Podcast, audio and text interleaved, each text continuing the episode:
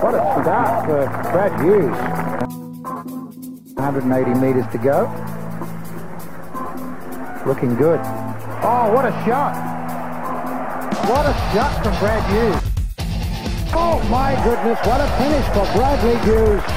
18 under par, joins the lead. An amazing victory. For the second time, Brad Hughes wins the Australian Masters, this time by five strokes. Welcome to the latest episode of Bradley Hughes Golf Podcast. This is episode 13, which I am told is my next guest lucky number. He was pretty proud to be that numbered episode when we talked about it. Rich Beem will be remembered for winning the PGA Championship in 2002, and in the process, handed Tiger Woods his first runner up finish in a major championship. We discuss how our paths crossed in his rookie season on tour in 1999 and everything that came before and after. Now a respected commentator for the Sky Sports team, Beamer is a master storyteller. So sit back and enjoy episode 13 with Rich Beem. Welcome to Bradley Hughes podcast. This week I got the world famous PGA champion of 2002, Mr. Rich Beem. We are sitting together down at the Players Championship in Ponte Vedra Beach, getting ready for this week's tournament. But we thought we'd catch up first and reminisce. Beamer, thanks for coming, mate. Are you kidding me? Thanks for having me. This is a this is a treat. this is a treat. I haven't seen you in hell. I don't know how many years I haven't seen you. You know, I've been following you with uh, you know everything you've been doing as a teacher, but we saw each other what either earlier this year or late last year. U.S. Open. U.S. Open, yeah, U.S. Open last year. You sent me one of those down under boards and the Tour Championship. and the Tour Championship. Yeah, yeah. I mean, I every week is just it's like Groundhog Day. It's got to be a blur for you. It is a blur, I got to say. But it's great to see you again because I see your I see your name all the time at my house. That's right. you just uh, Beeman just airdropped me a picture from the 1999 Kemper Open, his first victory on tour, and I was going to ask him the question who came second to him, but it's right there every day at his house. I do. And uh, Bill Glasson was the also. But funny enough, after we won, Steve Duplantis, who was my caddy at the time, he actually said, "You know, I'm so happy for for Bradley because he finished second and he secured his tour card for next season." So there you go. Well, that's a great starting point. That was your rookie year on tour. Yeah, rookie year. and got a win out of it. But leading up to that, I guess it wasn't as remarkable as that. Sort of really found some magic that week. Tell us about the progression from getting your card, because obviously it's difficult turning pro. Or, you know, you've been pro for a little while, but getting the PGA card and then ultimately getting a win like that halfway through the year. my, you know, how I got on the PGA Tour uh, is is so strange. I mean, it's it's truly crazy how I went from working in the pro shop at El Paso Country Club, making about thirteen thousand dollars a year, um, starting in 1996, and then end of 1998, getting my tour card, and then my eighth tour start, winning. Um, but what I found though is that in 1998, before I got my tour card, I was winning everything in the Sun Country section. And I think I won seven times that year. Three of them were considered majors at the time. And once you learn how to win on any level, it doesn't disappear. It's not like, at least for me, anyways. I think that what I learned and how I learned to win on what I was, what I would consider the best of the best, I think that just carried over the PGA Tour. And it's not that it was lost on me that I was playing against the best players in the world versus the best players in southern New Mexico and Texas. but, you know, you can only beat who's there in front of you.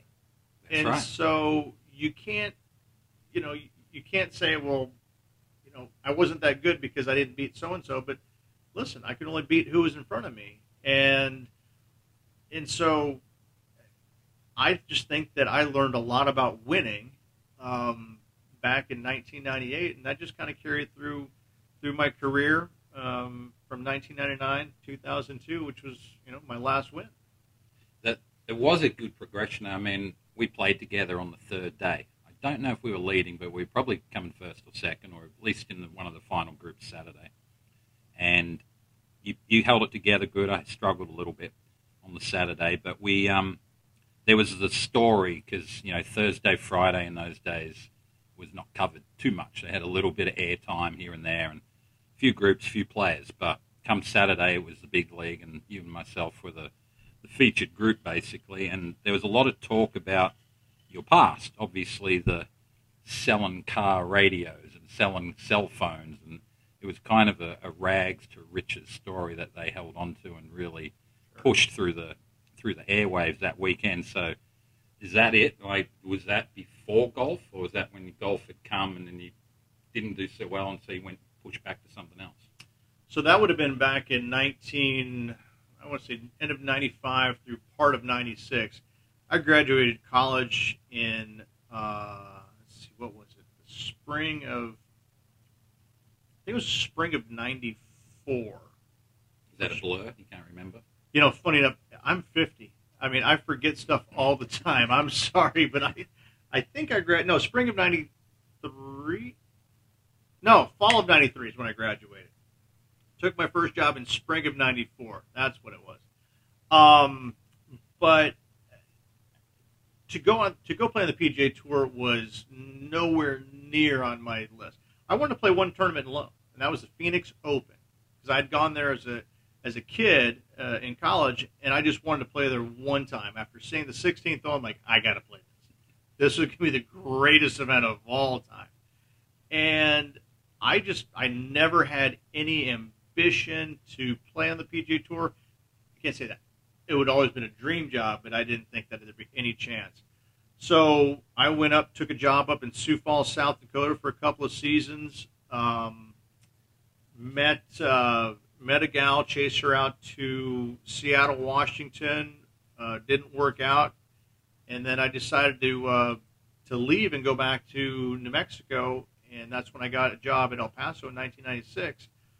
But you know, I I had literally no idea what I was doing. I, I till still today I have no earthly idea what I'm going to do when I grow up. But um, I've always played life just kind of day by day, and it's worked out for me so far. But you know, to to, to get on tour at the end of '98 was uh, pretty pretty damn surreal, and I can't. I, am seriously one of the luckiest guys on the planet. I heard a uh, a rumor or whisper. You can confirm this that one of the reasons that you sort of got really interested and chased it at the end of '98 was because a friend of yours, I think, a friend of yours, lived in El Paso, J.P. Hayes, won a tournament, and he probably inspired you, yeah?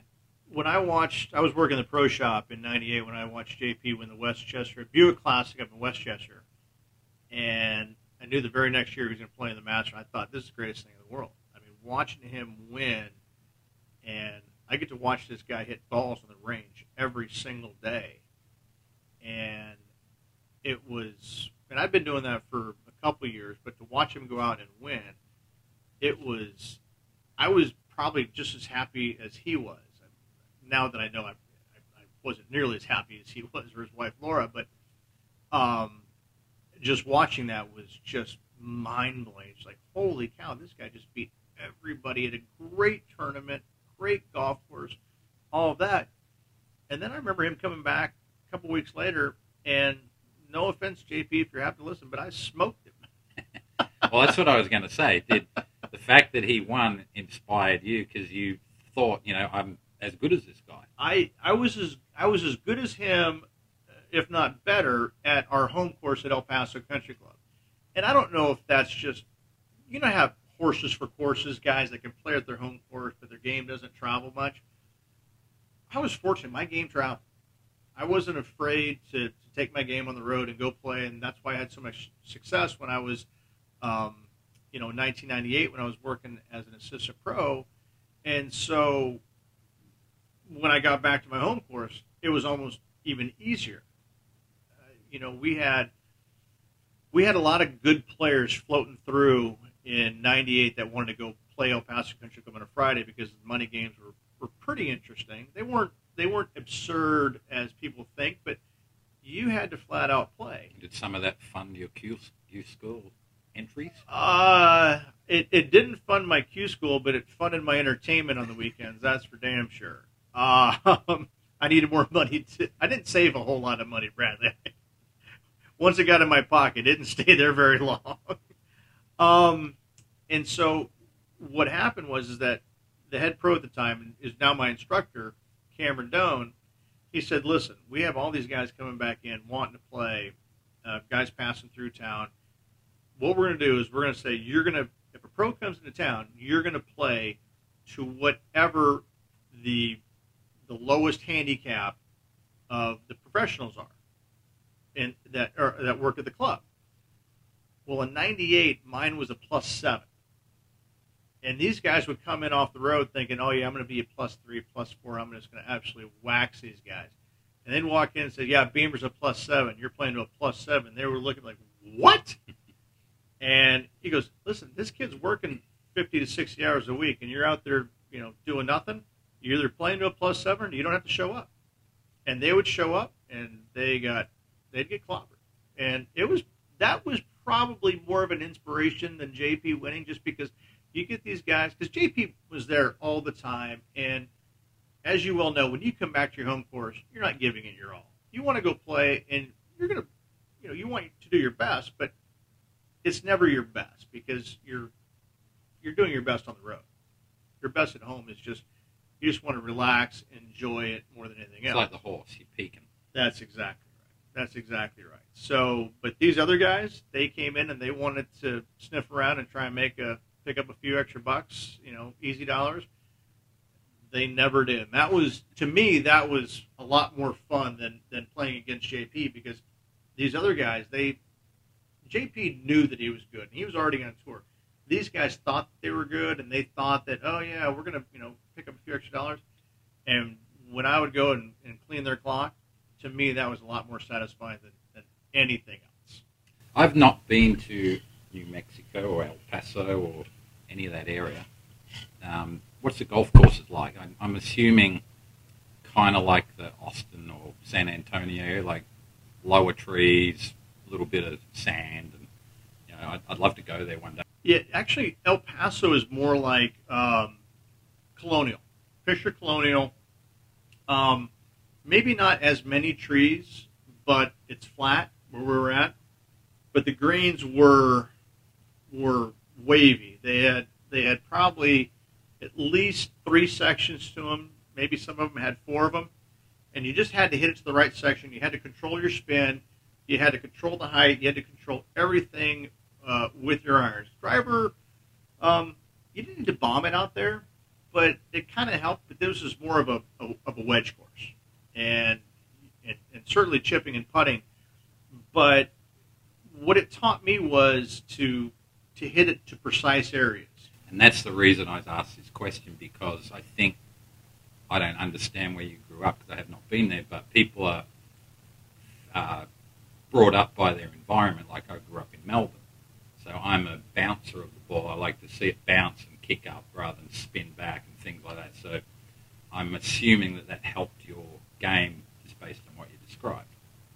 There's no doubt. And it was interesting though because when I first got on tour, though, in El Paso, you can't hit it vertical. You got to hit it flat, and the greens were always fairly soft because it was, it was, um, it was always so dry, and they, they had to keep the greens somewhat, uh, um, I don't say wet, but they had to, they had to put a lot of uh, moisture in them. But you know, you had to keep the ball down. You had to work it both directions. You never went high with it. Once I got on tour, I was I was lost for a little while because I couldn't hit it vertical. I had to hit it flat, and so it uh, it took a little while to uh, to get there. But I think the one thing that El Paso Country Club did for me was just take my where I wanted to hit it and move that space just a lot closer. So when I got to golf courses where it had a little bit of undulation in the greens, I, I fell in love.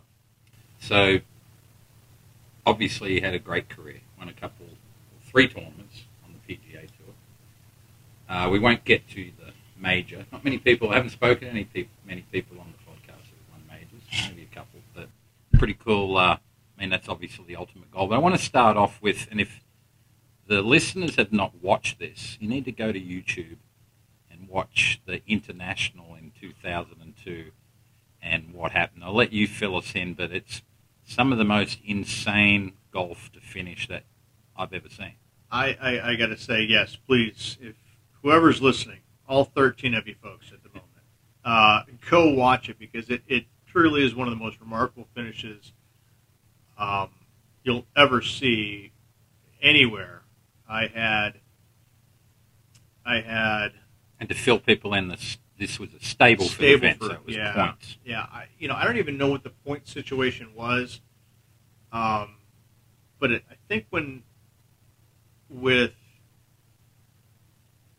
with about five holes to go, I think I had a 13 point lead. And then when I Which, to make that up, is if someone had five birdies, they still couldn't catch you. that's exactly right. That's exactly right. So it was kind of Two a points per birdie. two points per birdie, and it was almost a lock. It was almost like you couldn't you couldn't lose it.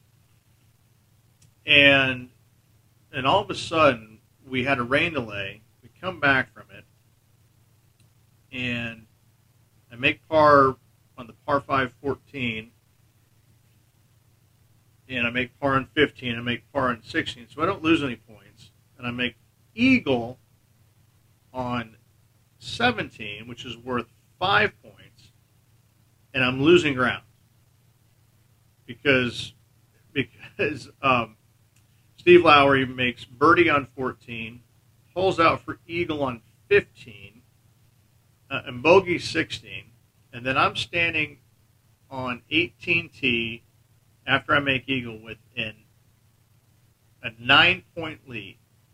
And as you well know, because you played in this tournament, you want to be standing on the 18th tee with a nine point lead because you can almost just pick up your ball and walk in. In fact, they put out signs that you must make every effort to finish the hole because guys, you only can lose three points. Right. The worst you could do is a double or worse. The worst you could do is double or worse, which is minus Going to leave you six in front. and leave you six in front. And I was thinking, and not that I wasn't com- like hugely nervous, but I'm thinking, pretty much if I make par, I, this is game set match. Because if he goes eagle birdie, that's only seven points. I got nine points. Not a big deal. After I hit my tee shot, I get to the middle of the fairway, and all of a sudden I only have a one point lead because he holds it out for double eagle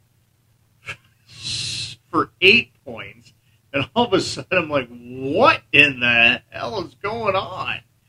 And it's it truly is one of the most amazing finishes.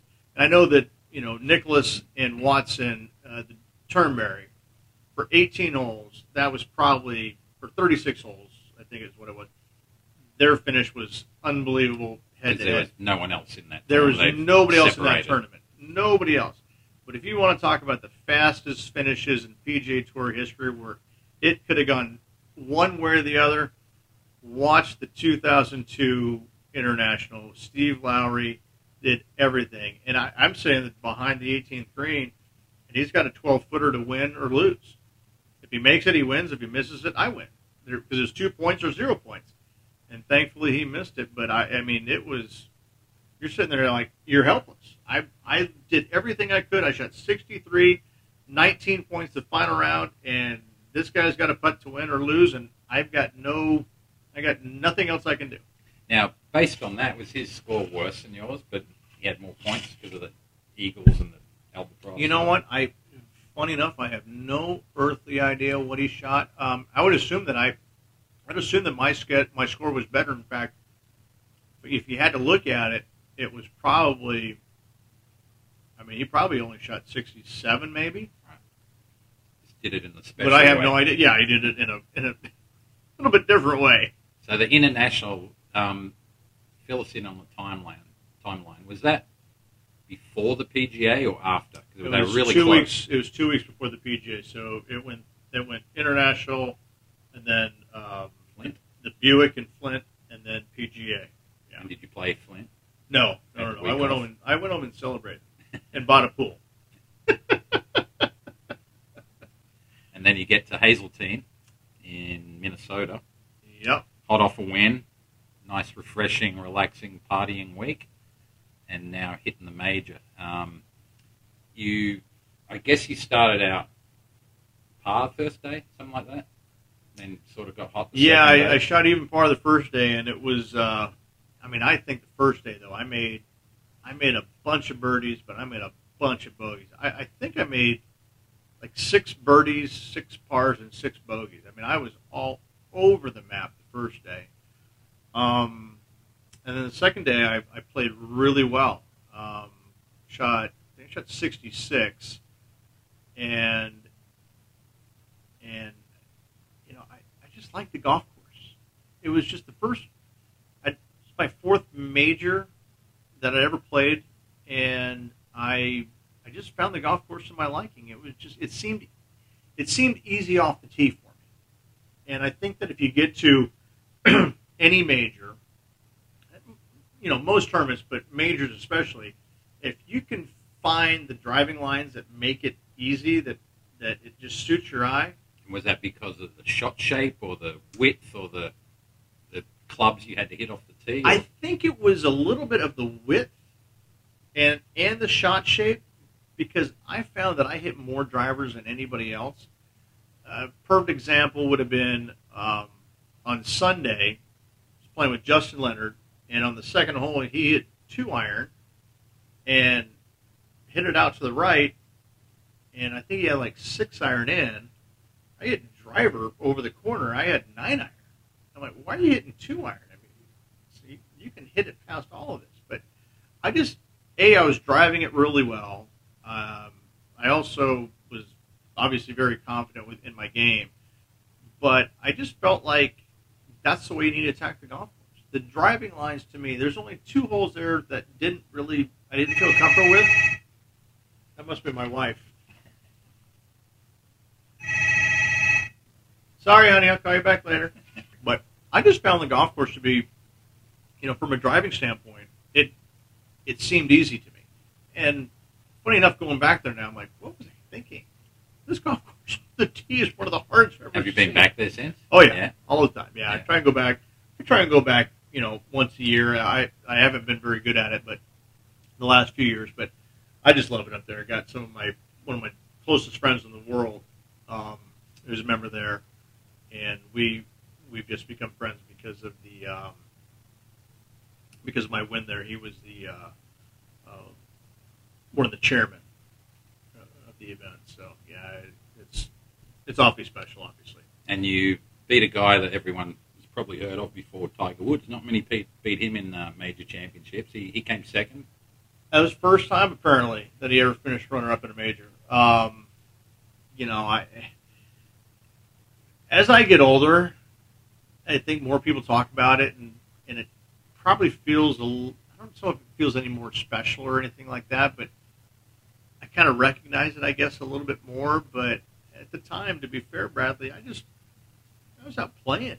I mean, I was out there to beat everybody. I wasn't there to beat Tiger Woods. He just happened to be the number one player in the world by a long shot, and and breathing down my neck. I But- believe he birdied the last four, didn't he?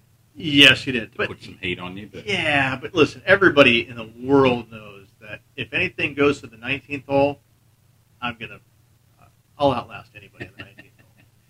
No, he he birdied the last four holes to make it seriously interesting. And uh, you know, funny enough, David Faraday, um, I, I won three times in tour, and he was with me at all three wins following my group. And he he's over on the right hand side of the fairway on the 18th hole, and Tiger birdies it. And going up 18, when I teed off, I had a three stroke lead. And then when he made birdie, I only had a two stroke lead. He comes running across the fairway and going, two, two, two, you got two stroke lead. And I'm going, get the hell out of here. I'm nervous as hell. Leave. I, I got this. And uh, I, you know, I geeked it up there near the uh, front edge, three putted it, and, and ended up winning by one. But I mean, I, I got to say that was probably the most nervous three putt I've ever had in my life by a long shot. But you know, at the same time, though, I I knew Tiger was there, but I wasn't focused on what he was doing because it's so hard to win anything thinking of somebody else. Why would you want to think of them when you got all the things going on in your world? You know, you're you're trying to suppress you know your nerves and things like that. You're trying to you know breathe through your eyelids and then out through your ears. You know all of that. Listen, it's just hard. It's hard to win anywhere, and and yet no matter who's there, who you're playing against, or who's in second place, you can't control what they're doing. You cannot control it. So why think about it? So But most people do. If Tiger was Mo- breathing listen, down there, neck. and, and listen, there's a lot. And here's the interesting thing about about, and I'm definitely, I'm definitely naive about this, or, or maybe I oversimplify it. But I always found it interesting. I found it very interesting when Sergio would always say, "I don't think I have what it takes to win a major," and I kept saying to myself, "What are you talking about?" You play against the same guys each and every week for the most part, especially WGCs, um, uh, Players Championship, Memorial, Bay Hill. I mean, you name it. Those were the big events back when we were playing, and I would I was always confused why guys were saying, "Well, it takes something special." Like, no, it doesn't. You just have to just not think about what it would mean. You can't think about what it does for your for your future or or all of that. Because that's really what it is. It's a bigger, That's more remembered event. that's to be fair, I think that's all it is. And and I'm not trying to discount what I did and I'm not trying to, to simplify it because I know it's a big deal and I I as I am so blessed and honored to be a part of, of I guess that club, but I just found that I, I I never thought about anything that was life changing about it, and I never thought about because I just don't think I grew up in that mindset either. But I was always like, listen, you aren't good enough to win, Sergio. This is not. This is not. It's not a. You, you can do this. And then what about the victory jig? It's a pretty, pretty famous little thing that they show. I listen. I, I have no idea where that came from. I, I, it is so funny because I have no idea where it came from, how it, how it came about, but I did it. Um, I don't want to take it back, but I wish I could have at least been on Dancing with the Stars beforehand. I so thought it was a pretty good move, Beamer. Gosh, are you kidding me? I mean, what do you, I mean, what do you do? I mean, I saw Tiger Woods the first two events that year, and he just goes, "Yes!" You know, lifts up his arms like this. I'm like, if I ever happen to win a big tournament like that, I am not doing that. I can promise you that. And so I just sat there and was like, you know what, this will be fun. And I did listen to that song, uh, "Soak Up the Sun," Sheryl Crow. I have no idea why it came on every day. Every day to the golf course, it came on on the radio. This is before Sirius XM. This is before know a lot of stuff. Um, did that, and then uh, oh, and you'll love this too. Uh, when I every, as you know, we get courtesy cars for for all the tournaments. I showed up on Saturday afternoon with my wife because I had to play in a corporate event on Sunday. So we got up there a little bit early, and so we checked in early, and not all the cars were delivered to the player lot yet. So out of the, I guess there's 156 Cadillacs at the time, we got the red one. There's, we were the only like red four door DeVille Cadillac. To this day, why the hell I didn't buy that car is beyond me. I just think that would have been the best car to own for the rest of my life. Was this red Cadillac out of the 156 given to the players? I got the red one. Red's a winner. Apparently so. Now I got to ask you a question too, because I spent uh, last week with one of your friends. He came for an all-day lesson. He said that he knew you grew up together. He said you had one swing thought or one trick that week at the PGA. I don't know if you remember it. He said I asked him if I, if he had any Rich Beem stories, and he said just ask him about his swing tip where he engaged his core or. Do you remember that? I do. Yeah, it was that was Fryer, John Lanham, um, head pro now at Prairie Dunes. Gee, I love Fryer. He's a great guy. I haven't seen him in years and years. But, you know, and it's not even that. I think that when you get nervous, it it consumes your entire body, right? I mean, you, you have butterflies that start in your stomach, but it kind of consumes your body. And so it, it's not even that fact that I was doing Pilates at the time. My wife convinced me to do Pilates, and I don't even know why I said it because I don't think it had anything to do with Pilates. But I just decided that listen, I can't let this all the nerves consume my entire body because when you do that, your legs go numb, your arms go numb, and then you're really toast. So I just kind of thought, you know what? I'm going to try and take all of these nerves and just chug them right into my core. Put them somewhere. Just try and put them somewhere that I just I need to compartmentalize them because if they go everywhere, I'm done. And I was able to do that on Sunday because I tell you what, on the Sunday when I teed off with Justin the final group, how I hit that fairway, I'll never know because my limbs felt like an octopus out of water. They were, I mean, every single limb felt like it was going in a different direction. And so I think after the second hole, I thought, you know what, I got to do something about this. And and that's how I kind of got through it all. Great. I um I do a similar thing as you know. You have my down under board, and I get to do a similar thing with that. I try and get people to put pressure somewhere else so they don't get tight everywhere. So it's kind of like the same thing. I found that really interesting when John mentioned that. Yeah, you got you, you have to move. You have to take the pressure away from, you know, because we all feel it in our body. I mean, when you tee off, whether it's the club championship or or the Ryder Cup or the President's Cup, I mean, you got nerves everywhere moving, and you, you almost have to just rationalize them, and you, you need to do something with them. It, the more you keep them in your head, the more they spread to the rest of your body. Because it's really hard to get rid of them, isn't it? You, Oh, you if can't. nerves are there, you, you've got to learn how to use them rather than try to get rid of them. And and listen, that's that's the one thing that drove um, Byron Nelson out of the game. And no, you know, a lot of people don't know this, but Byron Nelson hated the nerves. He hated the pressure, and and yet he was the most prolific winner. You know, one of the most prolific winners on the PGA Tour. He hated the nerves. He hated dealing with them, and I can understand that. I mean, it's not easy it's not easy going out there and being that nervous for that long every single day because after a while it just eats at you and you just finally say you know what i'm done i don't want any more of it can't do it i think that tiger is able to to rationalize it put him in an area i think phil kind of does the same thing i think if you look at you know phil winning what 42 times in the tiger era that's that's insane. Any other era, Phil would have won ninety times probably. But um, you know these guys are nervous all the time, and don't make any bones about it.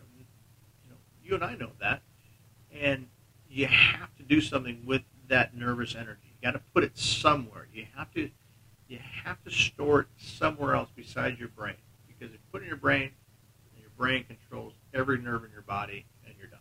That's an interesting point too, because I did not know that about Byron Nelson. But Bobby Jones used to say he would lose like 10, 15 pounds a week, you know, during the, the amateur or one of those big tournaments, basically being consumed by nervousness and fear of not playing so well. I guess. I think that's. I, I think the greats in the game, they they harbor that burden probably more than than anything. I mean, I know Tiger said that many times, and you just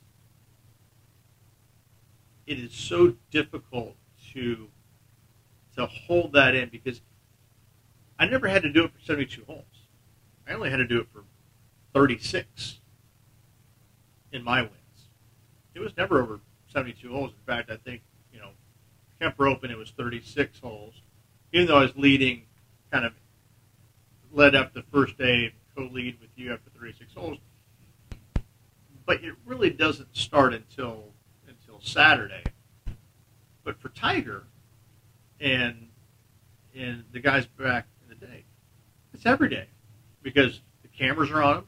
Because cameras weren't on you and I. Cameras, I mean, you know, Thursday, Friday on most weeks,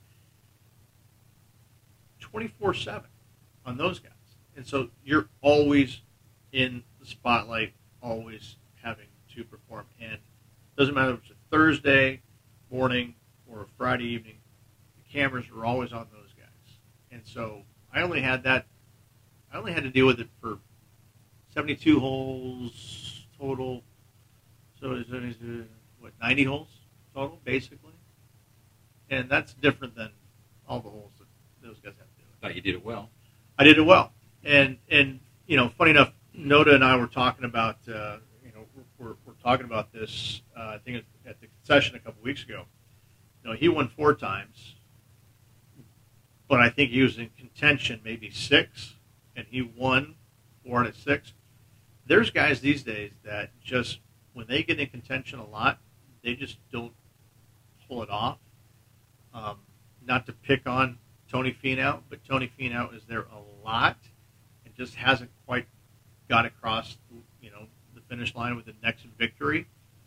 Um, Xander, he's got four victories on tour, but he puts himself in contention each and every week, and it's so hard to win, right?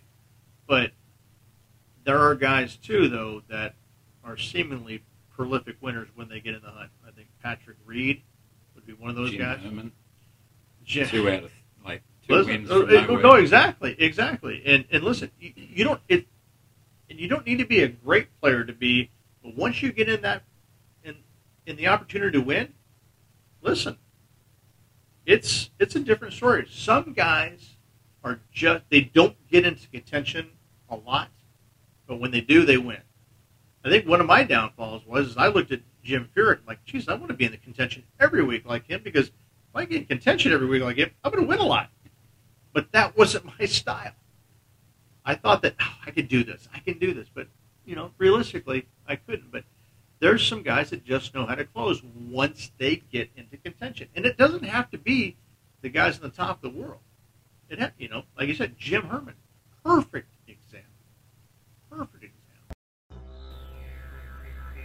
We all want to become better. Now you have the opportunity to learn all about the training drills I use with my amateur players, beginners, and my PGA Tour players that I work with.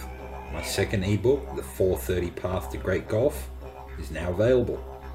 Take an in depth look at the technique and drills that have helped hundreds of golfers the world over. Train your swing to be more powerful, more consistent, and more like you envision your swing to be. The 430 Path to Great Golf. Only available in the store at bradleyhughesgolfforum.com and bradleyhughesgolf-members.com. Bradley Hughes Golf, it's where experience counts. Now let's get back to the interview. So that's a good uh, a good fallback, actually. What what you just said about Schauffele and Tony Finau. Obviously, with them, it's not really a technique thing, is it? Because they're great players and they can do it all the time. There's obviously something else that they have to jump the hurdle with to be able to start winning more. it's I think for some guys, and, and this was probably me not really ever rationalizing it, but it's almost a sense of not urgency, but like I'm not going to get this opportunity. So maybe it is urgency. Like this opportunity doesn't come but once in a lifetime. If I don't win it now, I'm not going to put myself in this position ever again. And it, it turns out to be true, right? I mean, I've never. I mean, my my record in the majors is absolutely abysmal. I played in eight U.S. Opens. I made the cut in seven. I'm sorry, I missed the cut in seven of them. The one cut I made, I finished DFL. Dead. You figure out the F and then last, right? So it's not like my my record in majors has been anywhere near best finish in the Masters. I think was either 16th or 14th. I forget which number it is. That's it. I don't think I have any other top 15s in the major except for Masters one year and my win. Other than that, no top 10s. Never been in contention. Never that. But listen, I was in contention once and I won it once. Batting a thousand. it's just, I, I still think that that major championships are, with the exception of the once in a generation kind of guy like me, it's reserved for the guys that are always there. They keep knocking on the door. They keep putting themselves in that position. and then it opens. And I tell you what, Xander's, Tony's, um, you know, the guys that unfortunately didn't happen for. Uh, and, and I'm not going to say that's not going to happen for Lee Westwood because he's playing really good right now. The Colin Montgomerys. I think Colin was one of those guys that truly believed that he had to be special to win a major, which, as in his his terminology, bollocks. If you're American, it doesn't matter what that is, but if you're English, then you'll understand what I'm saying. But I mean, it's just, it's not, you don't have to be special. You just have to understand that Paul Montgomery was, he was so good. And yet, there must have been something in there, though, that he didn't believe that he could get there to win. And I, to this day, to this day, Bradley, I have no idea why that is. Yeah, he was a great player. I, Ah. In fact, people ask me, you know, who what was the best round of golf you ever saw? And it was Colin Montgomery. I play with him. You've probably been there to Crans-sur-Sierre up in Mm. Switzerland there. I play with him on the Saturday, and I shot 69 or 68, and I felt like I was a 10 handicapper. He shot 61, parred the last four holes, and basically didn't hold a putt over seven foot. He just walked up and tapped and said, I'll tap it in. So he, obviously he had the game, and to feature in so many tournaments, he had the game. I'm wondering if in '92, when Jack Nicklaus congratulated him at Pebble Beach that he was going to win, and, and he uh, didn't get over the line, Tom Kite got there, whether he thought maybe I'm never going to do this. you know, you, you, you kind of have to look at something like that and think that, yeah, that might have been something, you know, to to to tell somebody that you want it, and then he kind of just probably rests instead of still having that nervous anticipation. But there's no reason why he shouldn't have won a major, and um, you know, there, there, he had a, obviously a bunch of great opportunities to do it um, taking nothing away from his career. I mean, Jesus. I mean, he, was it eight, eight order merits in a row. Seven, I believe. yeah. Seven, seven. Why not make it eight? You know what? Listen, I give him, I give him twenty. I mean, he was that good. He really was that good, and um, and that was when Seve was great, Langer was great, Woosnam was great, Lyle was great. I mean, he beat them all in Europe. He really did. He beat them all, and he just didn't. He never won a major, and I don't know. I don't know. I, Out of curiosity, did he ever win in America besides it on the PGA Tour? I have an answer for that. I have an answer that. I don't know the answer. I'm asking. No, you, I'm, I, you know what? It's funny enough, as Sky. Sports, as as a Sky Sports pundit, I should know that. Um, thinking Houston, but I don't. I don't know if he won Houston. We'll Google that later. Come We'll Google that answer later. at. Yeah. Dang it! I don't know. I I, I don't. He had to have. Come on, where is it? So getting back to the Okay, while we'll I figure it Google this, let's get us back to the the red Cadillac and I Talking missed that about- red Cadillac. talking about cars. Yes. I believe, or I don't believe, I know for fact that you won a car at Riviera on the 14th hole for a hole in one. Was it red? Yes, it was. And what did you do when you holed out? Because it actually, I think it brought you not rat, not riches, but I think it even created a TV commercial for you, didn't it? You know, that's actually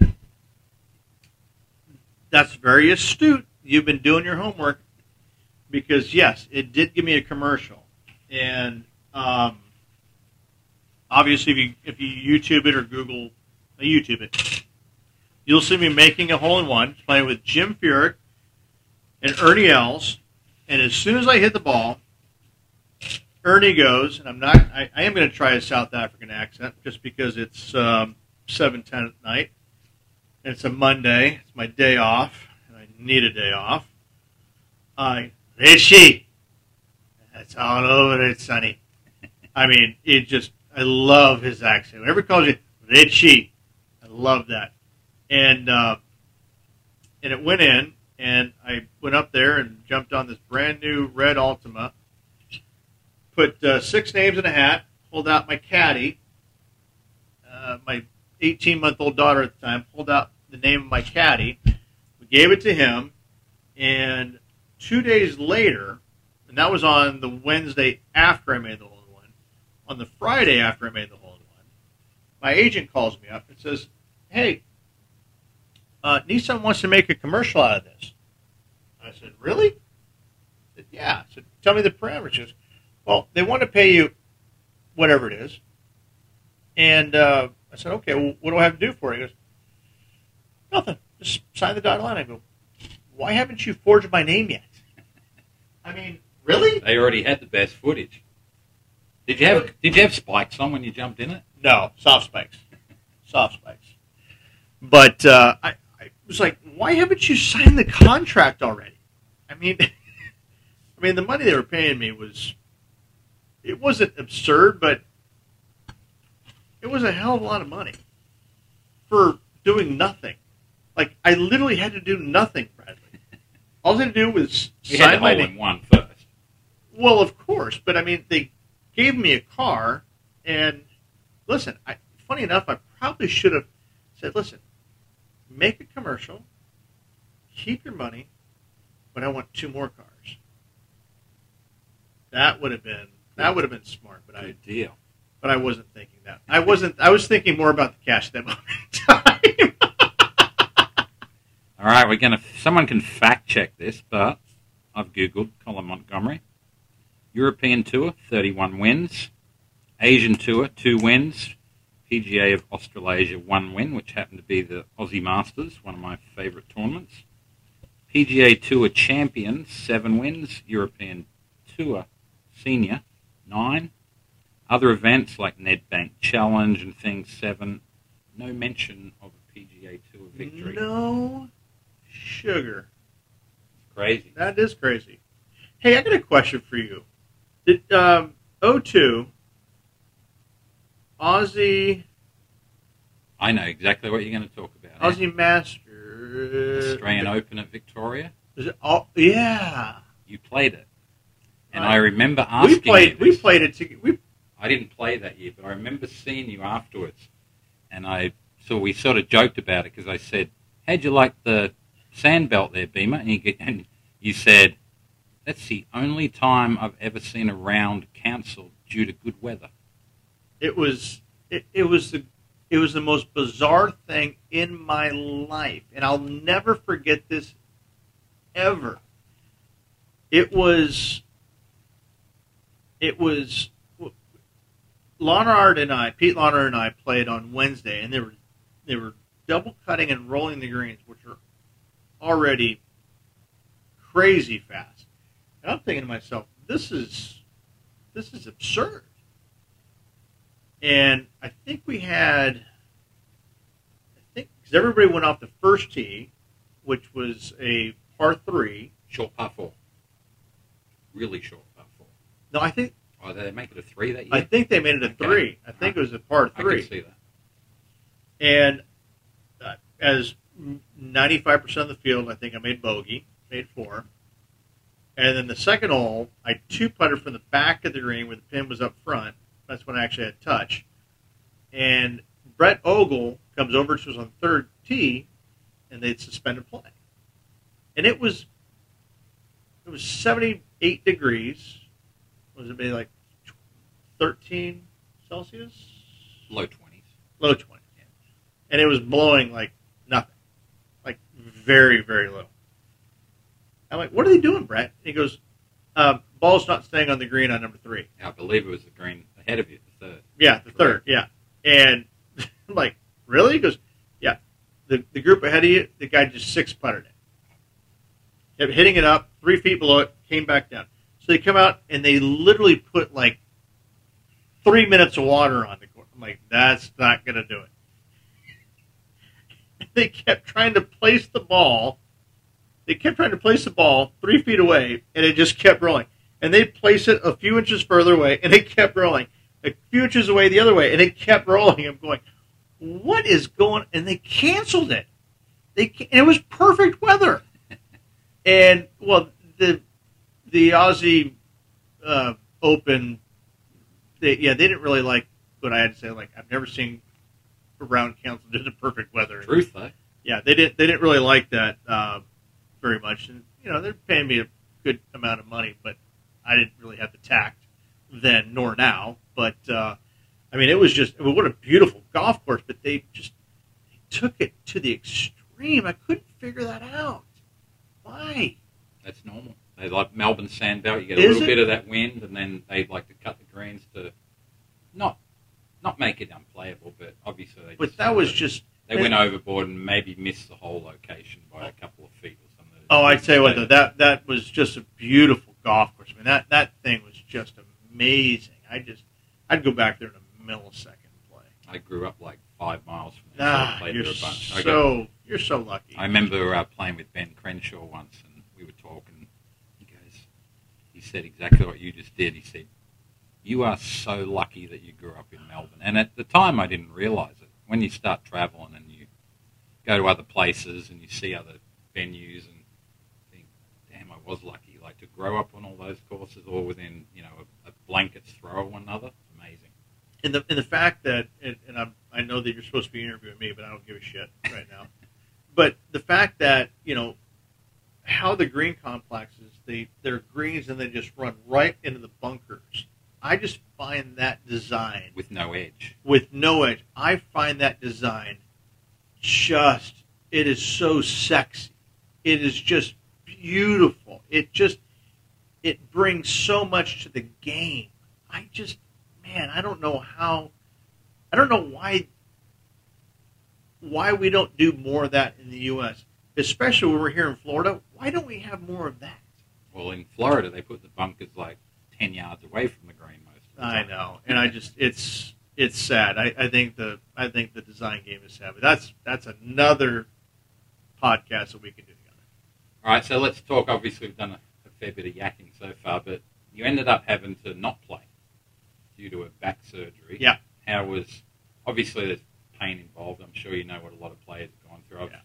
Been fortunate. I've never really been injured, but um, you know, walk us through that. How painful it was. How hard you tried to make it work, and then the, I guess, disappointment that it didn't. That you had to sort of give it up. Yeah, it was. Um, you know, interesting enough, it was. It, I didn't realize it at the time. It it should have been a it should have been a blessing. I should have looked at it as an opportunity to step away from the game um, and take my time. And yet, I I chose not to. Um, I chose to try and push myself a little bit and try and, and get my body rehabbed and to try and, and hit more balls than I should have and try and do too much with my body, uh, you know, especially with the neck, and it just wasn't happening. And I came back six months after my surgery in 2010. Um, my surgery was in the beginning of the third week in April and the second week in April. So I went to Monday after the Masters, played in that, came back on Tuesday, fell asleep on the airplane. Something felt weird. Went through the weekend, got an MRI on Monday, surgery on Thursday. That's how quick it all happened. So I should have taken at least a year away. It took six months away, and I was never the same. And I don't know if I'll ever be the same. Um, So you still feel it. It's, it's not that I, I feel it. It's just that the fact that you lose so much confidence in what you were doing and how you did it. And I almost think that you, as we all know, every day that you spend away from the golf course, somebody else is getting right? And I also think that's a psychological thing. I think there's a lot of times that people need to take a year off and then come back psycholo- psychologically and, and do okay. And you're laughing at that. I can see the smirk on your face going, goddamn right, Beamer, we should have taken a year off. You know, and I agree with that. I think that psychologically, um, what we do what we did for a living, Bradley, is that it is so demanding, not only physically but psychologically. I think that every single tour player should have a one year get out of jail free card. Do not, you can't play for one year anywhere, but you get one year to do that, and it's not going to take away from from where what your status is on tour because it is such a it, it, it it's a mind f. I, don't want to say because I don't know what kind of podcast this is, but it, it just it's so hard mentally, and people can think, oh, you stay at the hotels all the time, you're the best golf courses. No, we're at the hardest golf courses. They stress these things out all the time. It's the most stressful part of our job each and every day to figure out how to play the hardest golf courses in the or hardest golf course in the world at that moment in time for those four days. It's interesting you say that because I did a podcast, my last podcast with, with Steve Williams, and Steve said about Augusta, he goes, "You can't wait to get there, and you can't wait to leave it because of the stress. Every shot's a stress. Every shot, every shot is is. I don't. I've never liked Augusta. It, it, I, I say it back. I've never liked playing at Augusta. Even now, I don't want to play there.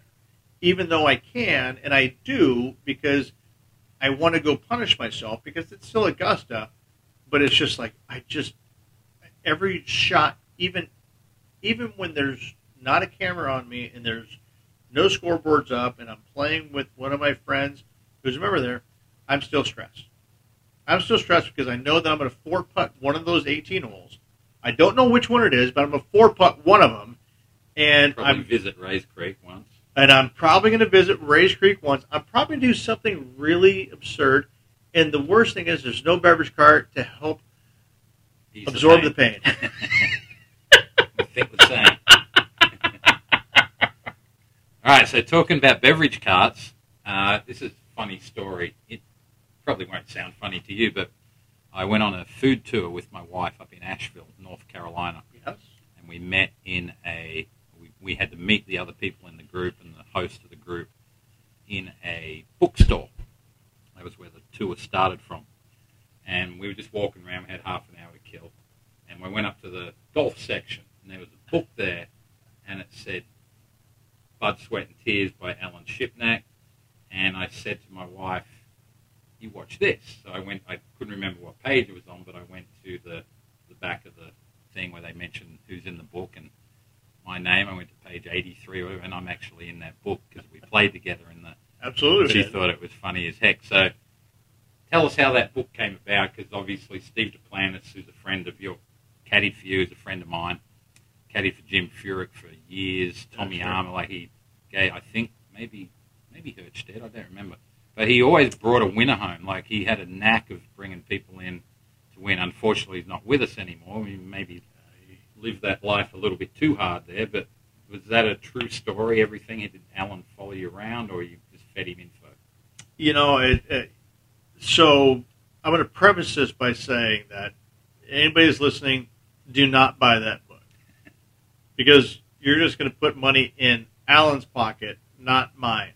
You and I got paid the same amount for that book, um, which is I, I'm not going to say it's too bad. I've, I've I've mostly gotten past the fact that you know the book's out there. I'm okay with it. You know, I, to be fair, I don't even know what's in there. Um, I, I read the galleys, which is you know what he wrote at one point in time. Um, I I really never read the book, to be fair. Um, one up.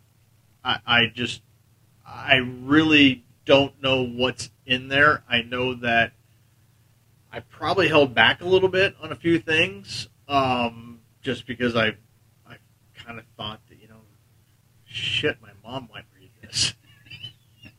Nobody wants their mom to read a book about about their sons. I can promise you. Um, but you know, I, I to be really fair, in 1999, Alan called me up, and I was at Callaway Gardens, I didn't know who Alan was at the time. And he says to me he wants to write a book. Now, what guy that's a rookie on tour who's only won the Kemper Open, who the year prior was working in a country club in El Paso, Texas. Somebody wants to write a book about you. I was all in. I'm not. I'm not lying. I'm like, this is be awesome. This is going to be fun, right? I've thankfully learned a little bit about life between then and now. Um, thankfully, social media didn't, ex- you know, wasn't around back then. Um, but I mean, I'm not going to lie.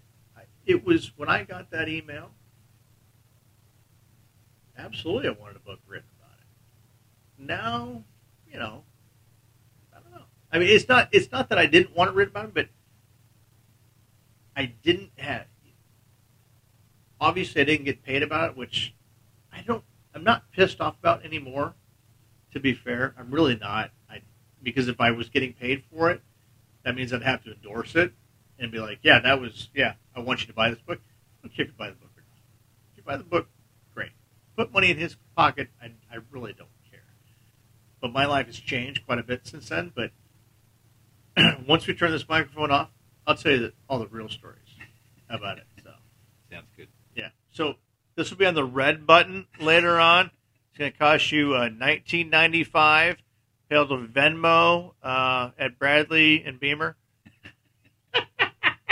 Yeah, the, the, yeah. My recording's still going to be running. we'll keep that secret. All right, I've got a couple more questions. Uh, obviously, now you're on the other side. Of, Yeah. You're in the media. Yeah. Sky Sports, uh, which I don't get the feed for that, but I'm sure you're really good at it. Sky Sports. I wish you would. I wish uh, you would. It's more European or English channel. It's- And what have you been, five or six years now? Uh, yeah, six years now. Yeah, I And love it. I Get to it. travel to all the foreign lands and everywhere. You know, funny enough, I do a lot of my stuff here in the U.S. I do. Uh, I used to do stuff over, uh, not all around the world, but uh, UK, Ireland. Um, you have to say UK, Ireland, and Scotland because if you don't, then and Wales, Wales, yeah. and Wales. Yeah, I get it. Yeah, and Northern Ireland and Ireland. So that's another one we have to talk about. you've learnt geography. I've learned geography very, very much. uh, you should go to the uh, Emirates, which was nice as well. Um, I heard you went to the Hong Kong racetrack once, did you? oh my gosh, yeah, with uh, Dom Boulay. Oh my, you know Dom. Oh yeah, yeah. Well, yeah, Dom. Our Um, friend John Langham said that you uh, called him from the racetrack. I did. Oh, yeah, so we that's were- how I knew about And that. you know what? We missed out. I missed out on one pony, one pony because my friend, um, my Australian friend Sean Morley, didn't place the bet on one pony. I don't know if you know who Sean Morley is, but that's okay. Um, Sky Sports is is phenomenal. I just I can't get enough of I, I can't praise enough of who Sky Sports is. It, we are a bunch of of former professionals playing the European tour. Uh, we got Ewen Murray, uh, Rob Lee, we've got Andrew Coltart, Nick Dougherty, uh, Wayne Riley, Radar, your I man. played the World Cup with Radar. Eh, there you go. We've Uh, got that, that could be another 1999 payment podcast just talking about listen. We we could do some serious fun with Radar. I mean, the podcast with Radar. I I, I just I want to listen. You've got to to join us. Oh, there's no doubt. I will absolutely join you. There's no doubt on that. Um, but it's we do it a little bit differently. I think um, we what I learned very early on is that you have to let the shot speak for itself. We have to let the shot breathe. Where when you listen to the American broadcast, everybody wants to talk about what's going on, how it's going to happen, this and that, and and once and even after the shot is hit, there's still some conversation. We're with Sky, we're trying to set up we're, we're trying to set up the shot, but as soon as the shot is hit, until it lands, don't say anything. And I'm still every once in a while when I'm on the ground because I'm the only one right in the U.S. right now working with Sky because everybody else is in London. I get a little bit caught up into it because since I'm the only one here, I talk too much. I understand that my boss is scolding me, but we try and do it a little bit differently. We just want the pictures to speak for themselves.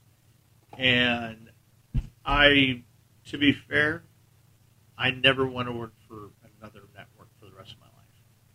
Butch Harmon worked for Sky for 17, no, 21 years, I think it was. I want to surpass that. I never want to leave Sky. I love what they do. I love how they do it. Um, the hours are a little bit longer. We have to work a little bit tougher, but I would never do it any other way. I I think I fit the mold of the Sky viewer. We have fun. We kind of tell it how it is, but we don't take ourselves too seriously, and we're in the entertainment business. But we're educators. We say, listen, this is hard shot. This is what's going to happen. This and that. Let's watch it. Let's watch it. That's it. And we don't. And and once it happens, it happens. What about, um, based on that, you know, there's been a bit of talk of late about trying to mic up players and things like that. What do you think of that? I mean, I, is that too much wishful thinking? Like the player knows the mic's there, he's not going to be as forthcoming, or or is this stuff we don't really need? You can hear it from boom mics, or you guys can set it up. I think that I think that we all know who wants who's okay with being mic'd up, and I think that uh, we all know who. Listen, it, it, there's no there's no doubt that that the mics hear everything, um, good, bad, and indifferent, right? and I'm gonna I'm gonna put myself out here real quick. I think that I know what Justin Thomas said earlier this year was was distasteful, but I also know that the microphone should have been on, and it's not. It's not their the broadcasters' um, job to to turn off the mics because they're going to listen to everything. But I tell you what, if you listen to everybody who's out there, you go to the tell you what, you turn the microphones for the first guys on the first team. Lucky they didn't have mics when we played together. Well, that's exactly right.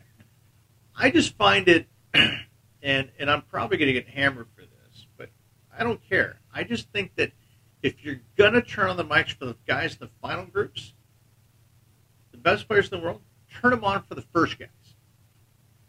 Listen to what they say. I promise you, Make it an even field. make it an even field. That's exactly right. And I and I'm not defending what he said. I'm just saying make it an even field so if everybody knows that a microphone is on, let them choose to what they say. If every player knows the microphone is on, they get to choose what they say and how they say it. After that, I'm out. But I think that that those boom mics, they crank them up, and they want to hear what they want to hear. Yeah, I don't disagree with that. All right, so we've got we'll talk on last subject. It's the Players' Championship. This will probably air after the Players' Championship is over. But let's see Nostradamus, Rich Beem. What's your what are we looking for this week? What's your selection of who's going to feature and how the course is going to roll out? Because obviously you've played here, I've played here. It's a very testing golf course. What who's what type of player benefits most? You know, it. This golf course doesn't truly. Um, it doesn't truly favor anyone, which is very strange. I mean, why is Tiger only won here twice? Right? I mean, he's won everywhere a load of times. Why is it? Why is he only one here? You know, twice. Even Phil Mickelson a few years ago said he would maybe not even play it because he didn't like the course. Of didn't course, of course. You know, you can sit here and look at it and say, okay, we want somebody that controls their golf ball off the tee and plods their way around. Two guys come to mind immediately Xander and um, and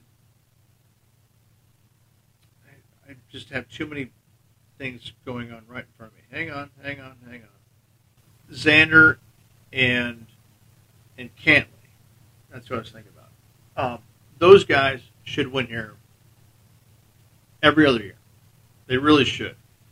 Um, Harris English should do very well here. Justin Thomas should do very well here. I'm going to go, I mean, Morikawa, Reed. I mean, holy cow. Who am I going to pick here? Um, it's such a it's such a finicky golf. Who's putting well right now? Yeah, it's a, it's definitely Who's a putting well right shot now? golf course The se- it, but and a it's- putter. It's, It's not overall length. It's it's not length. It's it's a second shot, but it's like once we get near the green, I mean, who do you pick? I mean, you know, I mean, Cantlay is just amazing. I gotta go. I'm gonna look here. I'm gonna look. Going to PGAtour.com to check out the. I am. I really am. I truly am. Um, Morikawa is really good, isn't he? Like yeah, but I, you know, why don't- second time here's here. here's the reason. Why don't I like him? Why don't I like him? You know what? I uh, I know what I like. I like two guys. I like two guys. I'm going to give you my first like and then my love. My first like is Sungjae Im. This kid can play. Holy cow, can he play? He's just he's he's TPC. He's absolutely TPC. My love, though, I got to go with Fleetwood. And I pick Fleetwood every single week because he's my man crush. He's my man crush. I mean, I love Tommy. Because you want his hair. Or, Nah, I just you know what I you know honestly because I just I I I truly love the kid. He's really one of my my dear friends. I truly do. But I think though that he's this is one of these courses that it it tells him what shot to hit. He doesn't have to think about what kind of shot do I need to hit. fade First- or a draw, not a First hole away. is a perfect example. I mean, when we stand on that first hole, it goes the fairway goes this way, but it goes this way. I mean, so so the fairway goes straight out, but the second shot goes left to right. And yet, so he can play a cut shot if he wants to with three wood, or he can take driver and draw it out there over everything on the right hand side. It, it's just it almost tells him what to do in, in some respects, but he has a decision to make in other respects. But I think he wants it to be right in front of him. I think the first hole is the only hole that that he has to make a decision on until number hmm, maybe nine. Is everything else just this is what you have to do. That's what Pete Dye did. It, it you have to do this. You want to do this, but you have to do this, and that's what tour players hate. Well, there you heard it. We'll uh, we'll check back next week to see how true that is. But love Fleetwood, like Sungjae Im. Bet bet bet Sungjae Im and no bet both of them. Double up. All right, mate. I enjoyed it. Thank you very much. I got to tell you that bourbon was excellent. It was a very delicious choice. Sweetens Cove. That was yeah. That's a uh, that's a good one. Have a great call. Cheers. Great to catch up. Thanks always. Well, that's it for another episode of Bradley Hughes Golf Podcast. For more information about my golf instruction, check out my website, bradleyhughesgolf.com. If you like to watch golf videos to make you a better player, sign up for my members only site, bradleyhughesgolf-members.com. Thanks for listening, and we'll see you next time.